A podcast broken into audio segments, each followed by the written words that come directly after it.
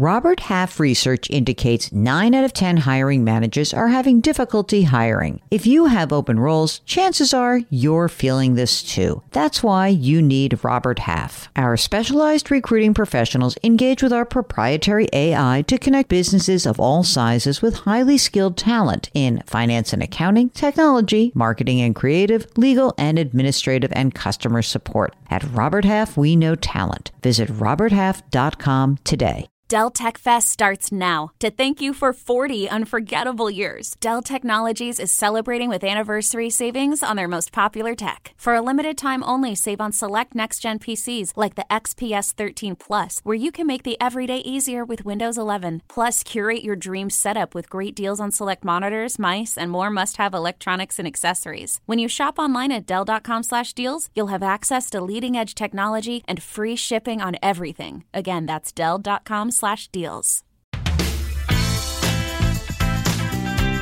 Welcome to the Jill on Money Show. It's Sunday, September 17th, and today we are continuing our two part interview with Brad Stulberg. His latest book is called The Master of Change. Yesterday we talked about his previous books, how he kind of got to this point. Today we're focusing on something that's kind of a cool concept. He pointed it out that I've, I've always thought about it. He just put a name to it. It's called dualistic thinking mode. That is something that often we do when we talk about our financial lives. It's either this or that. It's very linear. And Brad's going to try to help us engage in non dualistic thinking, this and that. Here's more of our interview with Brad Stulberg. If you are caught in a dualistic thinking mode where, you know, I'll, I'll let me use myself. Uh, I, I'm like, okay, I'm in a contract year. They're either going to renew me or they're not and I'm going to be all nervous about that. And you know, who do I need to talk to? It like, like, how do I get out of that cycle? How do I help myself get out of that cycle, even in that little weird micro way? So in the moment, in that micro way, what I was going to say is read read my book, which I know you've done, of and then course. If, if that doesn't work, get a good therapist, or ideally both. Yes, but but in the micro way, I think that it is just stepping back and when you catch yourself saying this or that, your self talk track, just trying to reframe it and say, like, what would it look like to think of this situation not as polar opposites working against each other, but just like me being in conversation with it? Hmm. So I'm either going to get renewed or I'm not. That could shift to, hey, like what are my values i, I love being on the air i love interviewing people um, I, I love being on television whatever it might be and i don't know. Like i'm not my own employer. So how can i develop some anti-fragility and how can i make sure you have this podcast that i have enough venues where if my contract isn't renewed that i can still do the things that i love while still hoping that my contract's renewed? It's almost like never let a good crisis go to go to waste. Absolutely. It was so funny that you that you say that because sometimes the thing that you so fear is the great opportunity. So I have never, uh, you know, I'm not like a change monkey. I don't like change for the sake of change, but I think that when you go, if I have gone through change, whether it's relationship change or career change, I feel like because I've done it, that it has been a, a, gift to myself to be able to say, oh, well, I guess if they didn't renew it, it wouldn't be that big a deal because I could do something else and I would have another way. So what I do think it is, is helpful if you feel like, if you're listening to this and you're like, I don't like, I don't like this disorder chaos thing. I like things to go back to, like I wanted to reset chances are it's just not going to reorder. It's not, it's, I'm sorry, it's not going to go back to the way it was that, that homeostasis is, is not going to actually occur. And so my, my little kind of workaround is always to say, Hey, wait a second. Nothing bad's really going to happen it doesn't matter. It's going to be okay. And like, I do have faith in that and that there is a way to prepare for this. I mean, look, that's kind of, it's funny that you and I both wrote books in a very similar period right? And I wrote a book that was responding to all the people calling because we went this podcast which last time you were on it was a twice a week podcast. It is now a daily podcast and it that happened in response to the pandemic where we were just flooded with emails from people who were just worried and anxious about the markets or about what was going on. And then it was a more thoughtful contemplation of like, what do I want in my life? And so my book, uh, the Great Money Reset was a response to that. Was like, well, maybe if I could give people framework for their change, they would elect to change more more comfortably.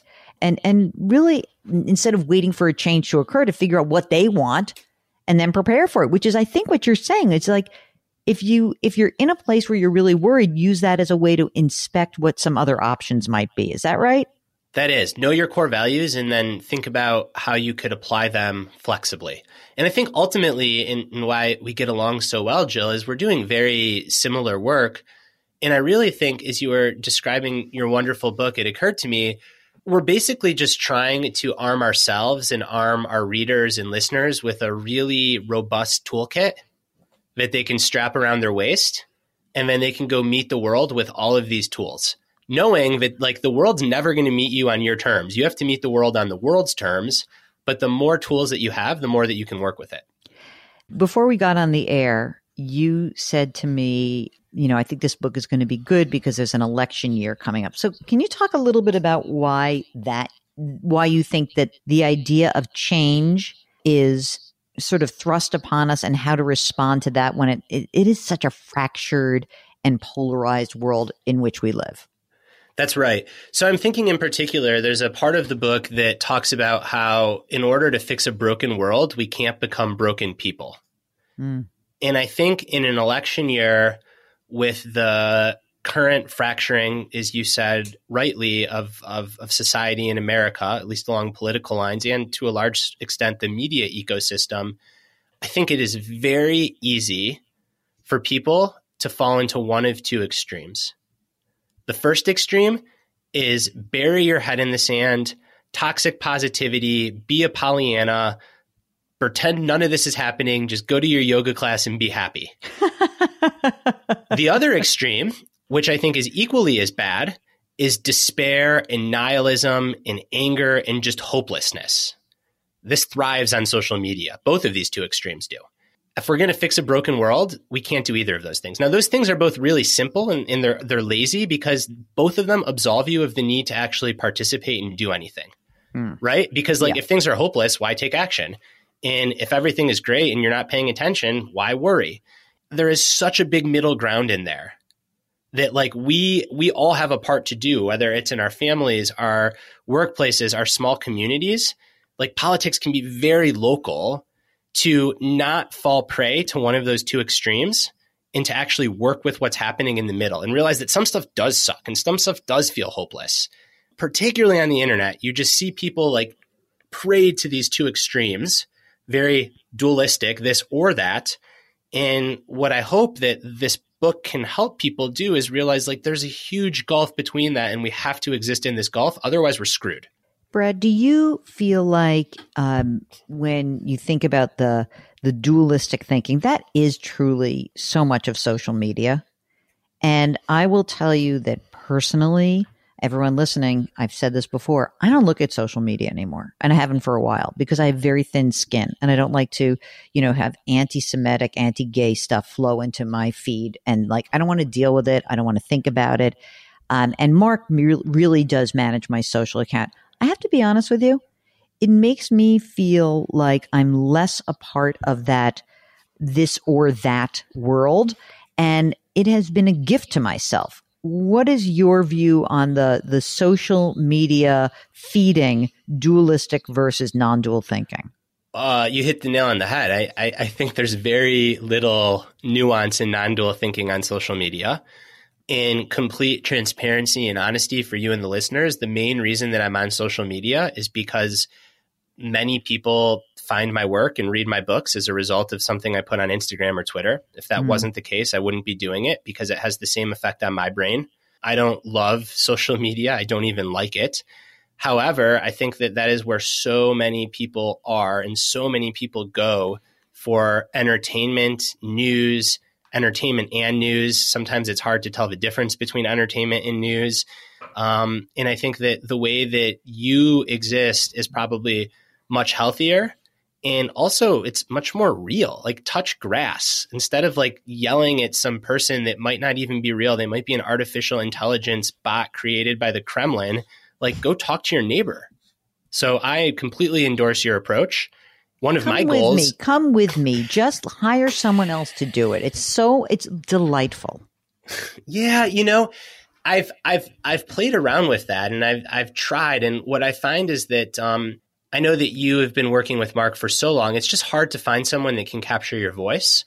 Um, and maybe one day I'll be, you know, you're a little bit more big time than me, Jill. So like maybe maybe one day, maybe this is the book. Maybe this book will go big time and I won't have to be there.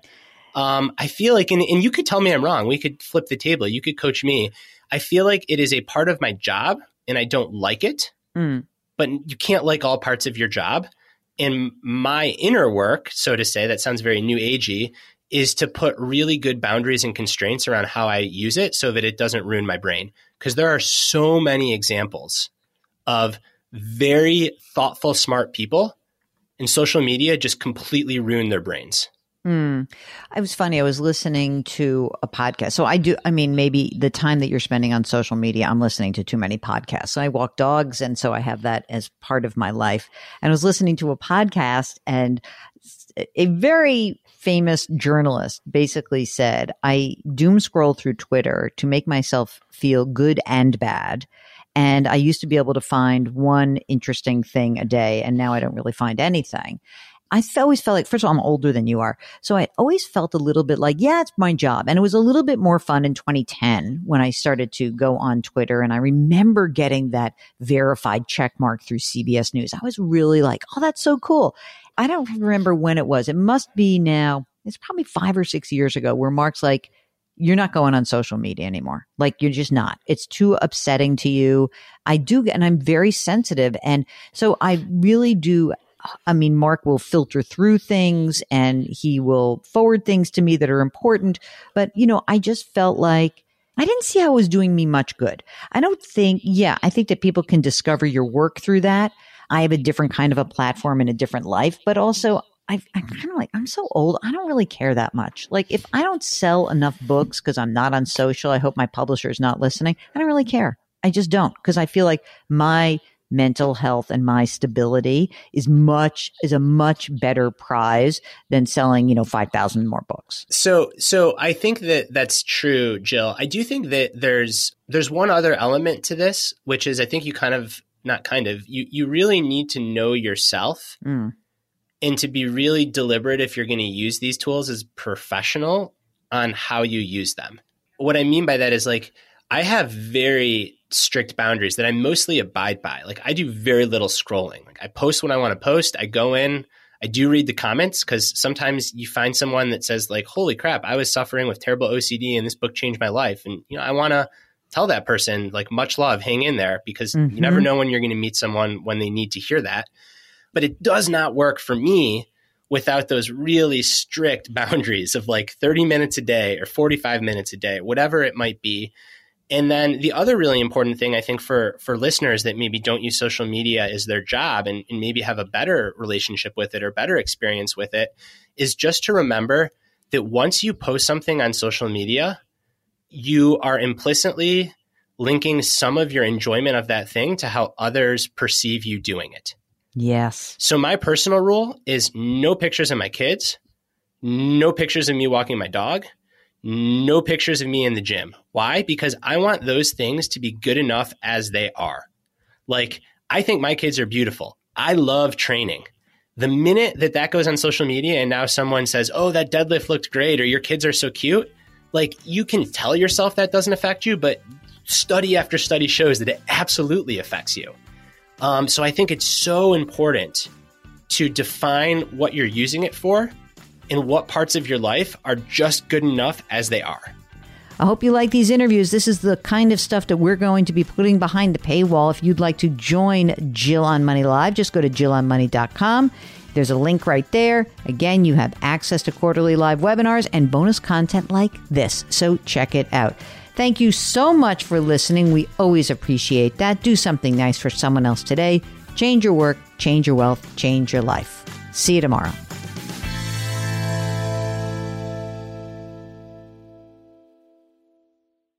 Celebrate and save at Ashley's anniversary sale with hot buys, your choice of colors starting at just $3.99. Ashley Sleep mattresses starting at $2.50. Plus, receive a free adjustable base with select mattress purchases and shop top mattress brands like Stearns and Foster, Tempur-Pedic, Purple, and Beautyrest Black with 60-month special financing only at Ashley. Subject to credit approval. No minimum purchase required. Minimum monthly payment, down payment, tax, and delivery may be required. See store for details.